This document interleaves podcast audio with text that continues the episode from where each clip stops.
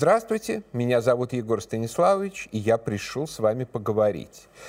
Выступая на прямой линии, Владимир Путин высказался о бесперспективности и даже вредности любых проектов восстановления Советского Союза, причем сослался прежде всего на демографию среднеазиатских стран, а, которые в случае, если бы, скажем, мы составляли с ними по-прежнему единое государство, как это было в советский период, а, попросту угрожает этническому ядру государства образующего народа. Как элегантно выразился президент, понятно, что имеется в виду прежде всего русский народ. Вот послушаем, что он конкретно сказал. Я уже много раз говорил об этом и могу повторить еще раз. Я считаю, что вообще украинцы и русские это вообще один народ. Я всегда говорил, что Владимир Владимирович Путин человек, который спокойно, медленно, основательно, с задержкой, может быть, на несколько лет по сравнению с какими-то передовыми позициями, но осваивает основные дискурсы, основные идеи русского национализма.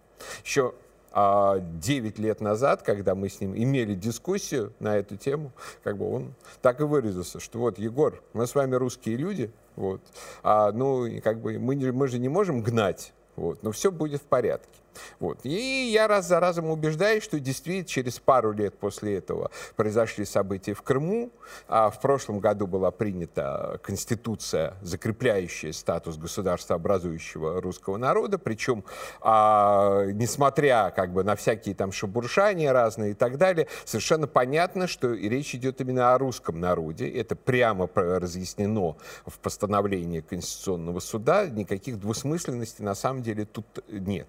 И президент в самом деле указал на очень важный фактор, который в свое время подтолкнул Советский Союз к гибели. Действительно, в нем пошло уже чудовищный демографический перекос, демографический перекос в сторону республик Средней Азии, скажем, между переписями 79 и 89 а, годов рост русских, а, численности русских составил 6%, а, э, рост численности, скажем, э, таджиков, узбеков, туркмен и других среднеазиатских народов составлял в среднем 20, 30 и даже более процентов за 10 лет. Сейчас это уже огромная демографическая масса, которую со всей энергии выплескивает в сторону России и уже говорить ни о каком, что называется, что вот это наши люди, вот это на, у нас э, с ними единство и так далее, не приходится, как бы, с учетом того, что сейчас тем, кто родился в год а, ликвидации Советского Союза, им уже 30 лет, извините. Там работают э, у нас э, те, кто вообще никогда о Советском Союзе даже не слышал. Вот, и это и даже в нынешнем виде, даже в нынешнем посткоронавирусном виде, когда еще многие разъехались, это огромная демографическая масса, она буквально затапливает Россию. И здесь у меня очень серьезные вопросы, скажем, и э, к нашему правительству, и к тем нашим политическим э, и государственным деятелям, которые говорят, что без мигрантов нам э, никак и никуда мы от них не денемся. А между тем, а, меняется даже при таком миграционном притоке, а, ну, скажем, улицы наших городов. То есть в этом году я больше живу в Москве, чем, скажем, в все предыдущие десятилетия. И я, честно говоря, поражен просто как бы изменением а, состава населения города какими-то бесчисленными девушками в хиджабах и так далее. Причем вы же понимаете, что на родинах этих девушек чаще всего эти хиджабы запрещены, потому что там единственный шанс для выживания этих стран — это жесткое подавление вот как бы такого агрессивного исламского фундаментализма.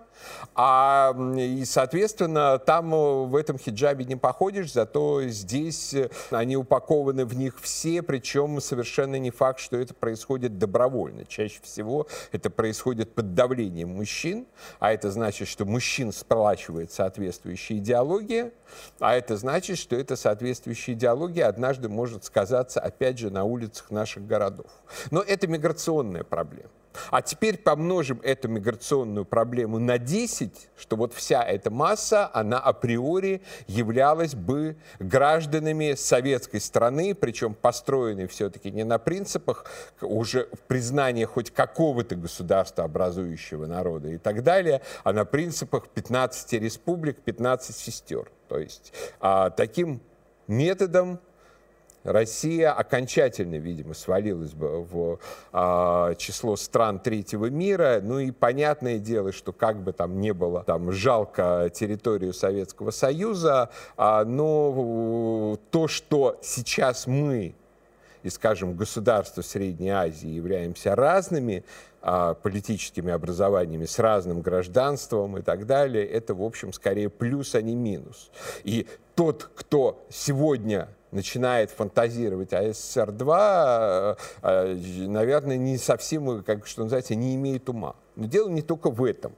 Дело в том, что сами по себе фантазии о новом Советском Союзе, о возвращении, что называется, к пионерским зорькам, линейкам, красным галстукам, этим самым хороводам из 15 национальных костюмов и всего в том же духе, это сама по себе очень вредная и очень опасная идея, потому что на самом деле Советский Союз был не формой существования и сохранения России, а формой ее уничтожения. Причем уничтожая формы, в где в самом начале – 30 декабря 1922 года было заложено, был уже заложен трагический конец декабря 1991 что фактически это был переходный этап от Российской империи, которая, как ни крути, все-таки была в своей основе э, историческим русским государством, к полному и всеобщему распаду. Сам Советский Союз был структурирован именно таким образом, чтобы распасться. Поэтому, когда, скажем, э, заходит разговор о причинах распада Советского Союза, я всегда отвечаю, что главной причиной распада Советского Союза было его создание. Было уничтожение единой унитарной империи, в которую, кстати говоря, вот самые вот э, позднее ставшие демографически проблемными а, территории Средней Азии напрямую не входили. Они были вассальными территориями, они были протекторатами, ну, скажем, это был Бухарский Эмират и так далее. То есть эти земли, они э, находились в России, в Российской империи на особом статусе. И все это превратились, превратилось в республики, в республики, а главным смыслом существования которых было в том, что они не Россия, и это не русские республики. То есть особенно чувствительно это касалось, скажем, например, Украины и Белоруссии, но об этом мы поговорим с вами как-нибудь отдельно. Ну и относительно других как бы республик, других территориальных образований тоже. То есть основной идеологией большевиков которой а, они обращались, как бы, когда строили СССР, была идеология, что называется, искусственного подавления великорусского держиморды, как выражался Ленин. Что вот якобы русский народ, он угнетает все остальные народы Российской империи, и вот теперь Советский Союз будет ну, до некоторой степени, в некотором смысле тюрьмой для русского народа, в которой он будет пребывать в наказание вот за эту свою а, угнетательскую активность. То есть некоторые выражали все предельно конкретно. Например, один из ведущих идеологов раннего Советского Союза, как бы большевистской партии, Николай Бухарин, говорил так мы в качестве бывшей великодержавной нации должны поставить себя в неравное положение в смысле еще больших уступок национальным течениям. Причем, что очень характерно, это то, что сама Россия, она как бы мыслилась уже несуществующей. То есть, вот, например, была такая конституция, принятая в Крыму в 1921 году, когда там создавалась автономная с крымско-татарским уклоном э, республика. Там было написано следующее а, равенство народов, населяющих территории бывшей России. То есть все 20-е годы вот эта формулировка «бывшая Россия» и что СССР это не Россия, не, там, там, не Россия плюс другие республики, а именно территория бывшей, бывшей России. И то, что построено на ее а, обломках, это была базовая идеология советской власти при построении Советского Союза. Причем а есть такая очень интересная книга американского исследователя Терри Мартина «Империя положительной деятельности». То есть положительной деятельности, это наши переводчики уже не знали, как перевести а, английский термин affirmative action – то есть как бы вот некие акции, компенсирующие, скажем, например, там бывшим рабам, бывшим там угнетенным народам и так далее, их отставание. И вот э, Терри Мартин утверждает, что Советский Союз впервые в полной мере вот эту нынешнюю, очень э, популярную на политкорректном Западе технологию аффирмативных действий э, использовал э, как бы в ущерб русскому народу и в интересах, скажем, что называется, других, как бы, как тогда считалось, отсталых этносов России. Вот, там, в частности, он э, указывает на то, что в Российской Федеративной Республике в ее бюджете существовал специальный фонд, очень крупный фонд, составляющий очень значительную часть этого бюджета, с помощью которого финансировалось развитие э, других республик. А, и этот фонд был уже отменен фактически уже только перед самым распадом Советского Союза. А до этого десятилетиями десятилетиями из Российской Федеративной Республики просто тянулись, тянулись и тянулись последние жилы из того, из того же самого русского севера, из русского центра, из Сибири, для того, чтобы любой ценой там, поднять хлопководство в Узбекистане, там, науку в Азербайджане, для того, чтобы поддерживать уровень прибалтийских республик, потому что они якобы, в отличие от Ваник, э, европейцы, они привыкли к более высокому уровню жизни. Иногда, кстати говоря, в некоторых советских постановлениях эти формы принимали совсем уже безумный как бы, характер. Например, Например, в определенный момент в Советском Союзе было запрещено, чтобы а на территории РСФСР города имели кирпичные или а, железные крыши. То есть не города, а деревни, деревенские дома а, имели кирпичные или железные крыши. Только в Прибалтике. В Прибалтике можно, они привыкшие. А вам нельзя либо шифером, либо рубероидом. Я еще помню эти деревни, в которых все было покрыто либо ши, э, рубероидом, либо шифером, а как бы ни, там, ни металл, э, ни что-то, ни, ни черепицу нормальную на крышу не положи. Вот и причем партия гордилась вот этими достижениями. Вот можно вспомнить как бы плакат начала 30-х годов, где прямо подчеркивается, вот, ско вот сколько мы потратили на русских, вот столько на украинцев, а вот еще сколько на э, Туркмению, Таджикистан и все прочее. В итоге это к концу Советского Союза привело к совершенно абсурдной уже и в экономическом, и в политическом плане системе. Когда а, произвели подсчет в газете «Советская Россия» в 90-м, если я не ошибаюсь, году. Потом этот подсчет много раз широко публиковался, в том числе с, с моей подачи.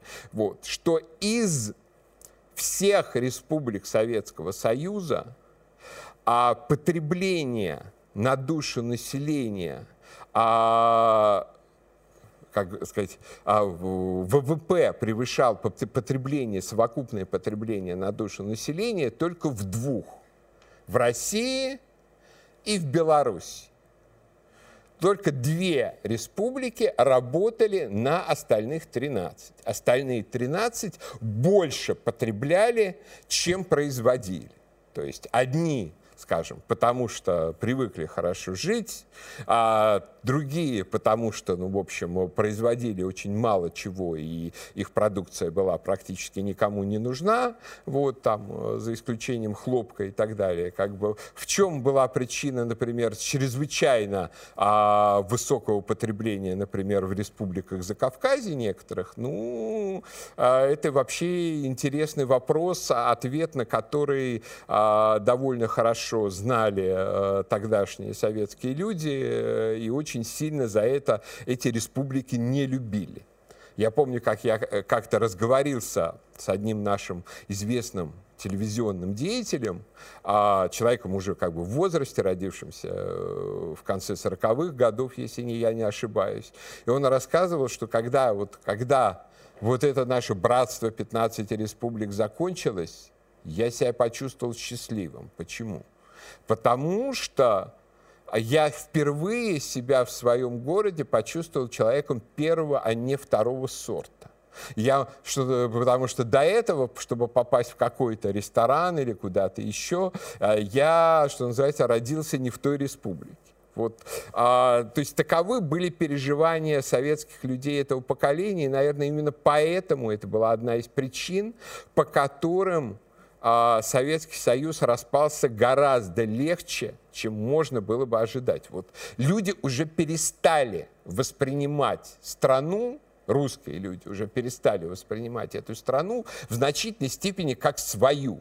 Им самим, ну, понятное дело, было безумие перестройки, когда все начали рассказывать, что вы в Средней Азии оккупанты, что вы а, в Закавказье оккупанты, что вы на Украине москали, которые съели все, все, а, все сало и так далее. Но сам именно из-за безумной структуры Советского Союза, которая финансировала фактически то, что чем меньше ты русский, тем больше тебе русские за это платят, как бы за счет а, самой России. Вот а, что эта безумная структура, она финансировала установку на распад среди самих же а, русских.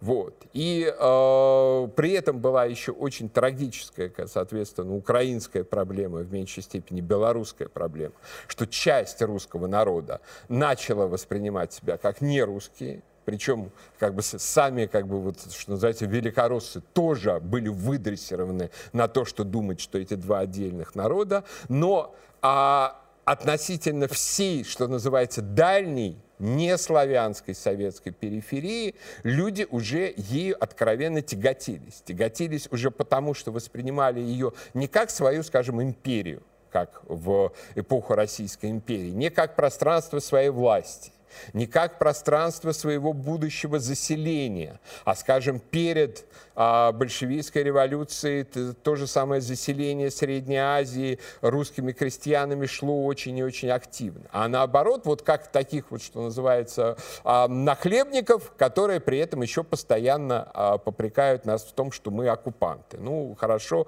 обойдемся без вас. Вот и здесь очень важно, чтобы мы с Россией не повторили этот трагический опыт. Что, грубо говоря, вернется к нам из территории большой исторической России, которая была даже больше по размерам в значительной степени, чем СССР, в будущем мы увидим. Совершенно уже как бы понятно по событиям 2014 года, что Россия в границах 1991 в беловежских границах не останется навсегда. И там ни Западу, ни кому-то еще там из соседских правительств глупо на это рассчитывать.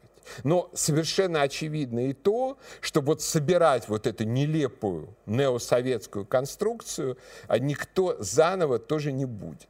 Но вот очень важно, чтобы память о том, как мы своими собственными руками под руководством, что называется, единственно верной ленинской идеологии вот, а, и ленинской национальной политики, которая состояла именно в придавливании великорусского начала, чтобы мы не повторили с Российской Федерацией всю ту же самую ошибку. Вот как бы у нас говорится, что у нас многонациональная страна. Она у нас многонациональная в том смысле, что да, действительно, в ней живет много разных народов, что эти много разных народов, в том числе, живут на территории своего изначального компактного проживания, а не так, как в Америке, где там они мигранты и так далее. То есть действительно это этническое разнообразие очень большое. Оно очень большое, в том числе потому, что Российская империя никогда не подавляла насильственно другие народы. То есть, если ты был лояльным подданным, если ты не устраивал мятежей, то к тебе относились с полным почтением и уважением. А, и вот все это разнообразие народов, которые как бы большинство других европейских а, наций, там, немцы или кто-нибудь еще, попросту бы, а, скорее всего, вырезали бы, вот оно у нас сохранилось. Но при этом по количественным показателям, при этом по той основной исторической идентичности, которая у нас есть, мы абсолютно мононациональная страна. А страна, которая создана развитием историческим одного единственного народа русского, и именно этот русский народ, он скрепляет собою всю территорию. То есть, если мы посмотрим, например, по, на карту а, России по что называется, с административным субъектом второго порядка, то есть районам, городам и так далее, мы обнаружим, что за очень редкими исключениями эта огромная страна вся будет на этой карте одного цвета, розового цвета, который, который, который приписали за последние десятилетия русским. Вот, то есть мы увидим абсолютно моноэтничную страну, и вот это надо поддерживать. Потому что если мы не сохраним вот этого стержня этого, как выразился Владимир Владимирович, э, этнического государства, образующего ядра, если мы начнем вот всячески стимулировать, что называется, хотя бы снисходительность а, к региональным сепаратизмам и так далее, то Россию просто постигнет судьба Советского Союза, и тогда через какое-то время кому, какому-нибудь новому руководителю придется рассуждать уже о том, что восстановление России в прежних границах нецелесообразно. Очень не хотелось бы не то, чтобы я, чтобы наши внуки, правнуки, праправнуки когда-нибудь дожили до такого разговора. Ну а пока я прощаюсь, но наш разговор не кончен.